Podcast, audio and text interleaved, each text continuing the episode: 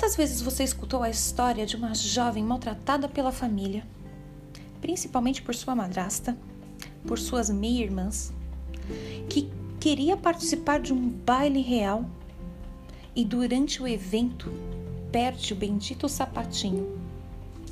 Bom, essa história talvez era extremamente conhecida por conta do clássico animado da Disney, Cinderela. E se eu te falar que essa história já é conhecida desde o século XVII na Itália, e sua versão mais difundida foi escrita por Charles Perrault em 1697. Puxa, é uma história bem antiga.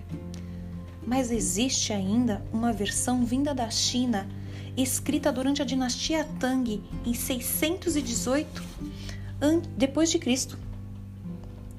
Hoje eu vou contar para vocês a história desta Cinderela, da Cinderela chinesa. Era uma vez uma menina chamada Ye Xian, que viveu durante a dinastia Tang na China. O pai dela tinha duas esposas e duas filhas, uma de cada esposa. A mãe de Ye Xian morreu e logo depois o pai. A madrasta a maltratava, demonstrando preferência pela própria filha. Ye Xian era uma ceramista de talento e passava todo o tempo no torno aperfeiçoando seu dom. As pessoas vinham de longe para comprar seus potes. Seu único amigo era um peixe dourado que ela adorava. A madrasta ficou com ciúme, pegou o peixe, comeu e botou umas espinhas debaixo de um monte de esterco. E Eshan encontrou as espinhas e escondeu em seu quarto. As espinhas do peixe lançavam raios mágicos que atribuíam um brilho especial a seus potes. Houve uma grande festa mas a madrasta proibiu Yaxian de participar. Quando a madrasta e a irmã saíram, Yaxian se vestiu com um belo manto de penas de martim pescador e um par de sapatos dourados que eram leves e elegantes.